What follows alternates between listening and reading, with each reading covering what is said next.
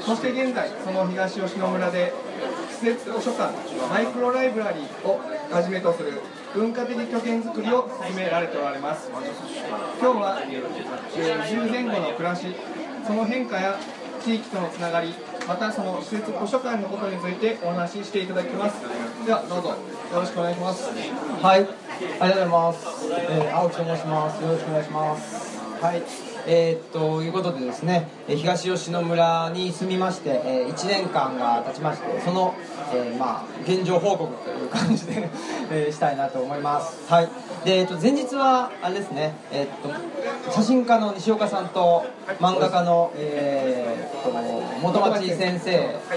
あそうかね、映画トークしていただいたってことでやっぱりあの写真家の方とか漫画家の方っていうのはもうそれで食ってるっていうことですね。それで生活してるっていうことなので、えー、まあ特殊な能力がないとなかなかそういうことってできないのかなって思うんですけれど僕はあのこういうふうに図書館をやってるんですけど図書館っていうのは商売するわけじゃなくってそれでお金を稼いでるわけじゃないってことなのでえー、じゃあどうやってお金を稼いでるのかっていう話もしたいと思いますし特にあの特殊な人間でも何でもない人間がですね村で生活するにはどうしたらいいのかっていう答えはなかなかね、えー、言えないとは思うんですけども、まあ、どうやって生活してるのかっていうのの、まあ、一つの、えー、ケースとしてちょっとお話できればいいのかなって思います。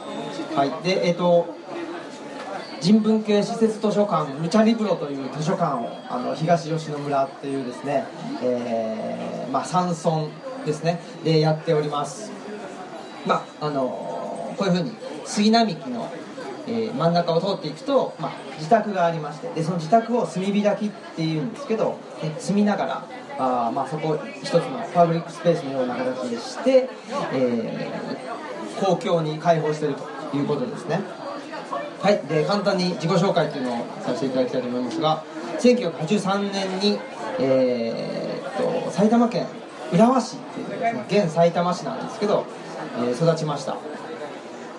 でそこからあの関西大学ってとこの大学院に進学するために、えっと、埼玉県から大阪に越してきましてであのプロフィールで研究者っていうのがあって東吉野に越したっていうと東吉野村の歴史を研究してるんだろうって言われるんですけども全く実はそうではなくて西洋史っていうヨーロッパの歴史をですね、えー、学ぶ傍らえーと、内田達先生という、まあ、現代思想家の方のゼミで思想っていうのを学んでおりました。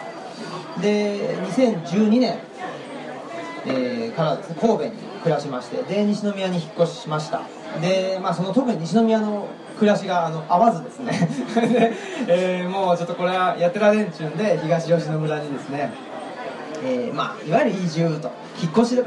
というぐらいにしか思ってないんですけどね移住したって感じですね。で、えー、まあ、移住したと同時に自宅を開きまして、えー、図書館っていうのを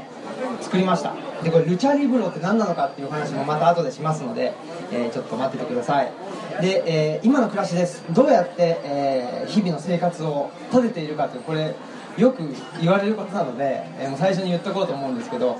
えー、これは僕がですね、えーと、社会福祉法人プロボノさんっていうあの、まあ、社会福祉法人がありまして奈良で、えー、ご事業所を持ってる、えー、法人なんですけどここで障害者の方の就労移行支援っていうんですね。えーまあ、障害者の方といっても身体障害の方とか知的の方とか精神の方いらっしゃるんですけど、まあ、多いか多いのは精神の方ですかね。統合失調症だったり、まあえー、うつ病とかあまあ、現代的な病っていうんですかね、まあ、障害ですね。そういう方々が、あまあ、働きに出るためにどうしたらいいのかっていうんで、えー、パソコンを教えたりですね。コミュニケーションですねきちっと挨拶しましょうとか人の目をねまあ、人の目見えなくてもいいけどね挨拶しましょうとかね。そういうようなあのこと。でそれとともにですね僕あの合気道っていうのをずっとやってまして、えーまあ、その合気道の中にもこのコミュニケーションだったりあとはまああなんていうんですかね。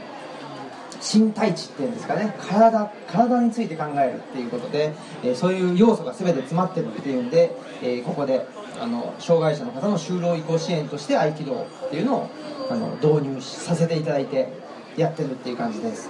で、えーとまあ、週5日働いておりまして、えっと、他のお休みの日にですね大学とかカルチャーセンターで、えー、講義してます。でヨーロッパ史、まあ、主にヨーロッパ史ですね。をさせていただいております。で休日に、まあ、それだけじゃなくて図書館もやってるってことで何ですかねこれはね。っていう なんかそのあの休日を潰してやっぱりそういう活動っていうんですかね、え、やってるっていうんで別にあのこれが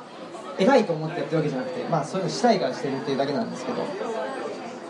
えー、まあ、そういう感じです。でこれなぜ移住したのかっていうとですね、えーと、僕と、まあ、奥さんの体調不良っていうのは、まあ、やっぱりあります。でこれ生来の心身薄弱っていうですね 精神薄弱っていうのは聞いたことあるかもしれないですけど心も体も弱いっていうね。やっぱりその弱さっていうのでですねちょっと都市的な生活が結構きつくなってきちゃったっていうのがありまして都市的生活ってどういうことかっていうともうあの仕事を投げられるとどんどんどんどん仕事しちゃうんですよね。あの断れないとかね。あとはその家賃が高いとかですね。その家賃のために働かなくちゃいけないっていうんでちょっとなんだろう。かなっていう感じになってきちゃったんですね。でそういうタイミングであの地方移住っていうのを構想していろいろね実は東吉野の前にも点々と見て回りまして尾道とかですね丹波篠山とかねあと橿原のあの今井町っていうのありますよね。あの飛鳥川沿いの。あそこにもどうかなっていうふうに思っているうちに、まあ、東吉野と偶然巡り合ったって感じです。で特にやっぱ3.11っていうね東日本大震災っていうのをがあってで、まあ、原発報道とかですねいろいろありましてこれは拠点ですね。自分が言いたい時に何か言えるとかあとはね、えーまあ、自分のあの家がまあ、数1週間と2週間ぐらいは暮らせるぐらいのあの畑が欲しいなとかね。そういうようなまあ、そういうものを拠点って呼んでるんですけどそういう拠点作り。っていうですねで、まあ、都市の生活の合理性ですね。便利な生活っていうのもあの何かやっぱり、まあ、電気にしてもそうですし、えー、まあ、お金ですよね。お金で、ね、便利を買ってると思うんですけどそういうものって合理的だなと思ってたんですけどちょっとこれ脆弱弱いそこ一つに依存してしまうっていうのはそれがあの閉ざされてしまうともうねあの死んでしまうというかね 生き死に一気に関わってしまうということで脆弱性っていうのをちょっと意識し始めたってことなんですね。で先ほどちょっと出てきたあの内田達郎先生のゼミで、えローカル、ね、身体数値化できないそういうものに関心が高まっていたっていうのも、まあ、全部あのこういうものが結びついてですねえー、まあ、東吉野村っていうところに、えー、家を移したということです。どういうふうな出会いだったかっていうとですねあのオフィスキャンプ東吉野っていうどっかにありますかね。ああそっちにもねいろいろとあこんにちは。載ってます。オフィスキャンプ東吉野っていうのができたタイミングだと思うんですけどね、えー、でちょうど偶然ですねうちの後輩のあの女の子がえっと、吉野町地域おこし協力隊に行ってましてその吉野町と東野町吉野郡ではあるんですけど全然違うんですね。吉野町っていうとあの金峰山寺とか千本桜ですねが有名な観光地なんですけど東吉野村っていうのはあの観光地があんまりないんですね。でない分人が少なくて、えー、ま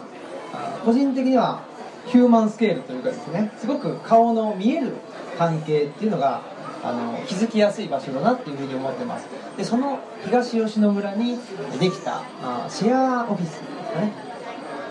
オフィスキャンプ東吉野ってとこに行きまして偶然どんなとこなんだろうっていうんで行きましてそこで坂本大輔さんっていう人と菅野大門さんという方と出会って、えーまあ、このお二人が特にねキーマンなんですけどえー、出会いましてで話してるうちにこれ坂本さんもあの体調を崩して東吉野に移住したっていうことがあってやっぱりこの体調を崩した同士っていうのはすごく話が合うんですよね。あの病院の待合室で話が盛り上がるみたいなもんで。そういう感じで、まあ、僕もですねあのこの甲状腺の病気をしましてちょっと、ね、あの入院したりもしたもんであの、まあ、体が弱いっていうんで盛り上がって。でそしたらですねなんか取りつかれたように隔週でですね西宮から東吉野村に通い始めまして車2時間ぐらいなんですよね。考えてるより遠くない。んですで,、えー、で空き家っていうのが問題になってるっていうのを聞きましてで空き家っていうのがあるんだっていうのに全然知らなかったんでじゃちょっと見せてもらいたいですねって言って見せてもらってるうちにですねあの1軒目見せてもらってるうちっていうか見せてもらう話が進んでいってであの1軒目だったんですけどあの借りちゃったっていう感じなんですね。でそれなんで借りたかっていうと僕さっきの話で図書館したい。個数だったら図書館したい。これなぜかというと僕がまああのプロフィールでね紹介していただいたように、まあ、研究研究っていうのをね、えー、個人的にしてるもので本がたくさんあるんですよね。で本がたくさんあるんででも自分一人で持ってるっていうのはあんまり面白くないなと思いましてそこに、まあ、その自分一人で持ってるんじゃなくて、まあ、みんなに、ねあのシェアっていうかね、一緒に使ってもらったらいいかなと思って家を開きたい。で本を利用してもらいたいまあ貸本もいいんだけども、まあ、そこでちょっとお金っていうものを使わない場所っていうのを作ってみたら面白いんじゃないかなと思って。で図書館っていうのをしたんですけどで図書館したいなと思っててで1軒目で見せてもらった家があこれ図書館できるじゃんと思ってですね。それじゃあじゃあ借りますって言って。で立地がねすごくあの面白い立地なんです。ねまた後で見ていただきたいんですけど。で家賃っていうのが家賃もその時は決まってなかったんですけど、えっと、大家さんとあの、まあ、直接交渉して交渉っていうかねあのいくらでいいですかね？みたいな感じで。大家さんなんかいくらでもいいよって言ってくれたんですよ。いくらでもいいって言われてもねで西宮でなんかね家賃8万円とかで暮らしててですね。で東吉野でもちろんその西宮の家賃8万円よりもだいぶ広いわけですよね。これいくらなんだろうと。村に住んでる人大体持ち家なんで家賃っ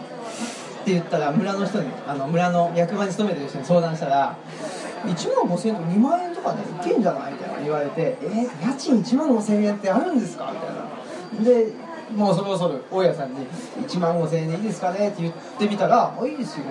え？ー、ってなって。でそれをあの村の役場の人にあの言ったんですよ「1万5000円でいいって言われました」って言ったら「あ本当?」って「1万円でもいけるかもしれないよ」みたいなさらに値切らすねあの値切るっていうのかっていう感じなんですけどまあやっぱりここはねそのリスペクトじゃないんですけどね。1万5000円っていうのにね言っていただいて快諾していただいたってことで家賃1万5000円っていうので暮らしております。で当初は2拠点移住っていうんで、あのー大阪の方に仕事があったものでで東吉野村に住んだら大阪には通えないだろうなと思ったのでえっとやっぱり橿原ですかね、うん、あの今井町ですね。あの辺の飛鳥川沿いの橿原に住んで、えー週末は図書館をして平日大阪に通うということを考えてたんですけど、まあ、結果的にですね、えっと、先ほどの社会福祉法人えプロボノさんにプロボノの、えっと、事業所があの灰原っていうとこにできるということがありましてでもしよかったらそこでねあの働かないかというお声掛けいただいてでその障害者の人の就労支援っていうのも、まあ、僕はもともとえっと大学とかで教えてたり、えーまあ、今も教えてますけども教育っていうのは何なのかなっていうのを考えた時に何かテストの点を上げるためにそのノウハウを教えるっていうんじゃなくてやっぱり、えーその、えーまあ、授業を受けてる学んでる人の潜在能力っていうんですかね。その子がやっぱり本当に好きなものっていうのを見つけてくれたら、ね、それ自分であの学んでいけるわけですしやっぱりテストの点じゃなくてその人の好きなものっていうのを見つけてほしいっていうのがやっぱりあの大学時代に教えてる身としては思っていたことだったりしたので、まあ、ちょっとそういうようなあの一人一人に寄り添う、うん教育っていうんですかね。あのその人をエンパワーメントするっていうことに非常に関心があったっていうこともあってその障害者の方の就労支援っていうのに、えーまあ、お声掛けいただいてじゃあお願いしますっていう感じで、えー今あ灰原っていうところがですね、えー、と名張の手前なんですけどもう本当に特急急行で行くと次が名張三重県ですね、えーです。で橿原大和八木駅から行くと桜井灰原ですね、えーその桜井と灰原の間に長谷寺があったり、ね、ああいうまあ有名なあのお寺があるんですけどその灰原っていうところに今あの勤めに出てます。で車で20分です。なので村に越したいけども仕事をどうしようっていう人はですね、えー全然あの仕事に出れますので。あのぜひ、えーお考えいただけたらと思います。であの星のマークがついてるところが、えー僕が今住んでるところですね。まあ、ここっていうのは東吉野村の入り口でもあるんでね、えー非常に、えー灰原方面には出やすいところです。で逆に言うと、えっと、吉野町っていうのはこっちにあるんですけど吉野町にはちょっと行きづらいですね。なので吉野郡っていう行政、えー単位としてはですね吉野町と東吉野村って同じ、えーところに入ってるんですけども、えーつながりとしては大浦とかですね、えー灰原っていうところの方が僕は近い状況です。はい。で東吉野村これいいいかな？まあいいか。一応東吉野村についててもうだってね15分ぐらい経ってますからね。えっとまあいいですね。人口が今1700人前後と言われてます。であのさっき言った吉野町っていうのは金峰山寺があったりねえっと千本桜があったり非常に観光地として有名なんですけど東吉野村の観光地っていうかですね、まあ、歴史的な出来事っていうと1863年文久3年という時代ですけど尊王攘夷という倒幕を目指した天中組っていうのがありまして、ね天中組の総裁、まあ、吉村虎太郎っていう人あの土佐のあの脱藩者第1号って言われてるんですけどその人がですねまあその人とかね、えーまあ、いろんな方々が天中組っていうのを立ち上げましてでそれが壊滅したっていうのが東吉野村なんですね。でもう一個が、えっと、1905年に最後日本狼が捕獲されたと。日本狼最後の地でもあると。なんかあの終焉とか最後とかですね。そういうようなあの話がですねついて回るのが東吉野村で。で、まあ、そこにあの引っ越したっていうことで。まああの僕の終焉の地になればあのいいかなって 個人的に思ってます。ということで僕はどういうところに住んでるかっていう住んで図書館してるかっていうとこの天中組終焉の地っていうですね、えーさっき言ったあの総裁の吉村虎太郎さんという方が、えーまあ、おくあのお亡くなりになられた地っていうのがこういうふうな日が経ってるんですねでここにあの住んでますはい、で、えっと、こういうふうにですね、の上りが立ってまして、この橋を渡らないとですね、うちに行けないっていう ロケーションです。はい。で、えっと、これ、あ、そうですね、えっと、まっすぐ行くと、見えますかね、ここに看板があるんですけど、これがあの、天中組ってどういう人たちで、えーその終焉の地なんですよっていう看板です。ここ奥行くと、あの、吉村虎太郎が一旦埋葬された地っていうのがあの大きな岩がですね巨石っていうかね巨岩があって、ねえーそこの、まあ、史跡ですねがあります。でその史跡には行かずに左側に行くとこういう杉並木になってましてこの奥が、えーまあ、我が家です。でえーっと、まあ、こういうふうにですね桜の時期はですねこの桜がですね咲いてで手前にはあの梅が咲いていると。であの桜はですね、えー5月に入らないと咲かないっていうんでだいぶ時期が外れていまして、えー、とゼンマイがあの出てくる時期に咲くってゼンマイ桜とかですね。あとはあの高知県の方だとさっき言いましたけどあの吉村虎太郎の終焉の地に咲いてる桜っていうんで虎太郎桜って言ってこの前あの高知の方からその苗苗をねあの苗木を分けてほしいっていうんで人が来たりとかですね。なんかそういうスポットになってるらしいです。で、はい、ルチャリブロっていうのはあの僕プロレスがすごい好きなので、えールチャリブレですね。とイタリア語の本のリブロっていうのをですね、まあ、好きなものを2つ組み合わせた、ね、なんかハンバーグカレーみたいなですね。好きなもの2つ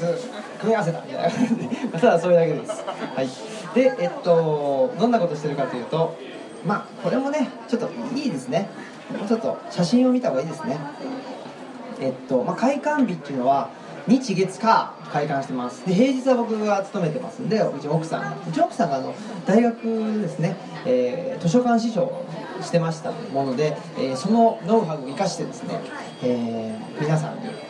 あの図書の貸し出しっていうのをしてます。で、えっと、村内の方だけではなくて、まあ、村内の、ね、移住者の方も来てくれてるんですけど奈良県内外ですね奈良市からとかですね、えーも来ていただいてますし遠くは熊本とかですね。名古屋とかですねそういうところからも来ていただいてます。でもやっぱり来てもらう来てくれてる人っていうのはあの東吉野あのその方のお母さんがの実家東吉野だとかねお父さんの実家東吉野やっぱりどこか東吉野っていうのが聞き、えー、馴染みがあったりっていう方が来ていただいてます。でこういうあの図書館の片隅でうちの奥さんがあのものづくりしてますんで、えっと、こういうあの雑貨っていうのも売り出しております。で図書館っていうのはどんな感じでやってるかっていうとこれはあのうちの猫のカボスカボスちゃんですで、えーうちの猫が館長っていうことですね。やっております。えっとあのー本棚もですね本棚買ってくると高いっていうんでその大工さんに相談したらあの木1本から作っちゃった方が安いよっていうんで今作っていただいた。で僕も一緒にあのなんだインパクトとかですねガーってやってやったりして、えー作られた本棚ですね。でこういう感じで。これも一応、あのーまあ、乱雑に置いてるというわけじゃなくて、えっと大学のですね、あのー図書室図書館であの分類されてるあの分類法があるんですけどそれにのっとってですね、えー一応、あの分類しております。で僕がまあその西洋史、ね、あの歴史学の研究をしてるもんでえーいわゆる人文系っていうんですかね文学とか歴史とか思想が多いんですけどもちろんそれだけじゃなくて雑誌もありますし、えー芸術系とかですね。あとはやっぱりあの山村に暮らす暮らし方山菜の取り方とかですね狩猟のあの本とか、えーそういう本も置いてます。もちろん天中組の本も置いていたりしてます。でこれ内田達郎先生と僕が非常にお世話になってる先生がそうだそうこの内田達郎先生が本棚のお金を出してくれたんです。そうですね。はい。いね言っとかないと。であと東吉野村の、えー年中行事。東吉野村にですねあの刀鍛冶の先生もいらっしゃってでそのお先生の図録とかですねさまざまなものが置いてあってこれらも全てあの貸し出しっていう形で、えー皆さんと共有できる、えーそういう形にしてます。はい。で、えーっとそれだけじゃなくて、まあ、写真とかですね、えっとまあ、デザイン系の本もありますし、えーあります。でここがあの文庫棚なんですけど文庫棚はもともと仏間だったんですね。仏間を潰して文庫棚にしてしまったという感じであのーはいそんな感じでやっております。まあであのちゃぶ台があったりソファーがあったりして、まあ、自由に本をいい、えー読んでもらえたらいいかなっていう感じですね。で冬だったのであのちゃぶ台じゃないわ。何でしたっけこれ。こたつ。こたつを、ね、出してます。でこっちがあと雑誌コーナーで一番奥があの児童書ですかね。絵本だったり、ね、ちっちゃい子が来てくれた時に、うんまあ、読んでもらえますしその本ねあの貸し出しっていうのもしてます。はい。でまあ地方からですね人文人間の文化っていうことだと思うんですけどについて考えるっていうのはさっき言ったようにやっぱりその全てのものがですねちょっと都市、ね、っていうのベースにして考えられてるんじゃないかなっていうんでちょっと一度、まあ、立ち止まって考え直したいな例えば働くことって何なのかなとか食べることって何なのかな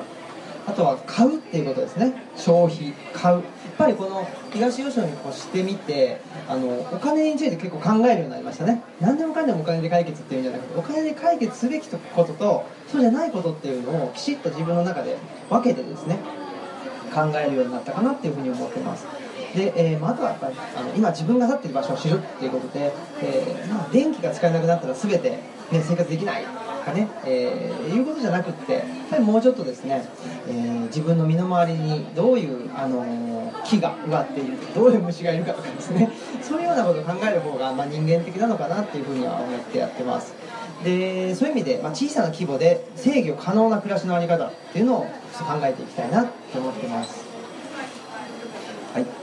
で、まあ、これもいいですね。これはあの土着人類学研究会といいまして これ自分が勝手に考えたんですけど、まあ、あの自分の中にある病っていうものとかですねどうしてもやめられないとかですね そういうものっていうのを自分の中だけで、あの持っておくんじゃなくてみんなと共有してでそれってどういうあの文脈とかどうしてそういうことがね、あの社会の問題とかもですけどなってんのかなっていうのをみんなで考えていきましょうよという感じで、えー大家さんとかですね民族学者の方とかあとはアーティストの方とかあとハンターの方ですねやっぱりその獣害っていうのは非常に問題になってますんでじゃあどうやったら獣害が解決できるのかっていうのをそのハンターの人たちだけでお話し合うんじゃなくてやっぱりみんなの問題としてそれを引き受けて、えーじゃあ自分ができることって何なのかなっていうのを考えるっていう研究会をしてます。でこんな感じでですね、えーいろんな方々が集まってくれてます、まあ、こういう小規模なね、えー研究会っていうのも面白いかなというふうには思っていて、えっと、年齢層もですねやっぱりバラバラで大学を辞めた人とかですね。だだ通ってたけど、ね、辞めたとかですね。やっぱり、あのーこういう場所に来る人っていうのはね何かしら何かしらあるんですよね。何かしら持ってるんで何かしら聞くと何かしら出てくるっていうんで面白いんですよね。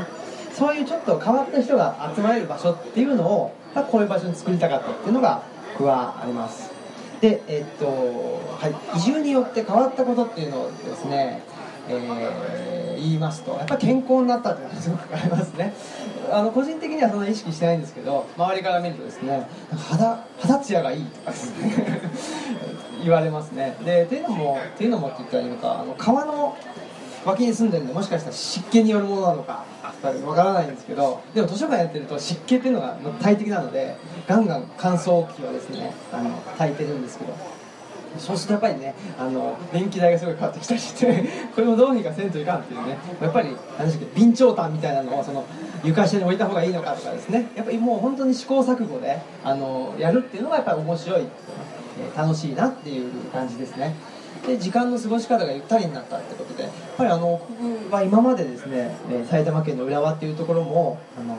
都会ですんでそこに住んでたり神戸に越したり西宮にいたりして。ぼーっとするってことができなかったんですよ。でもやっぱり東吉野村に越してぼーっとできるようになりましたね。でさっき言ったお金の使い方っていうのがま変化したってことですね。お金使うべきところと、ね、お金じゃなくて、えー、別に、えー、買い物行かなくても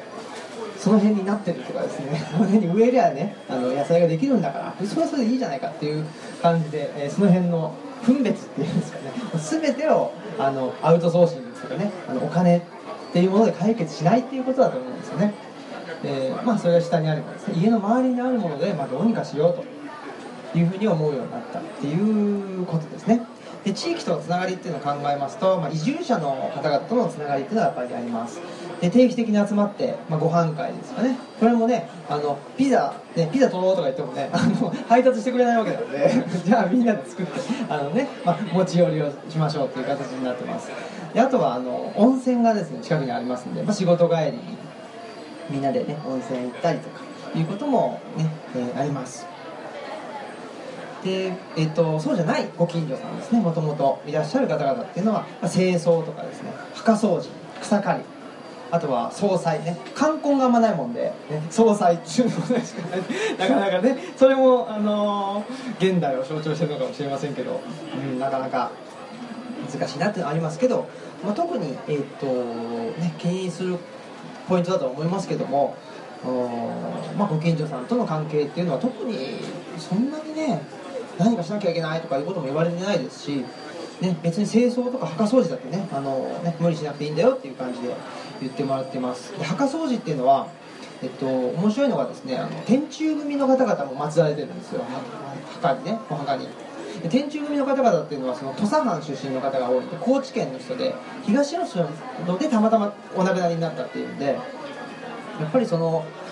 遅延も血血縁もない方々を自分たちの祖先と一緒に祀ってそこの掃除をするっていうのってすごくなんかいいなっていうふうには思ってますね、うん、だからなんかまああの血がつながってるから自分とこのね墓を掃除しようとか血がつながってないからもうねあの隣の家の墓はねあの荒れ放題でいいわとかそういうことじゃないんじゃないかなというふうにね思っていたり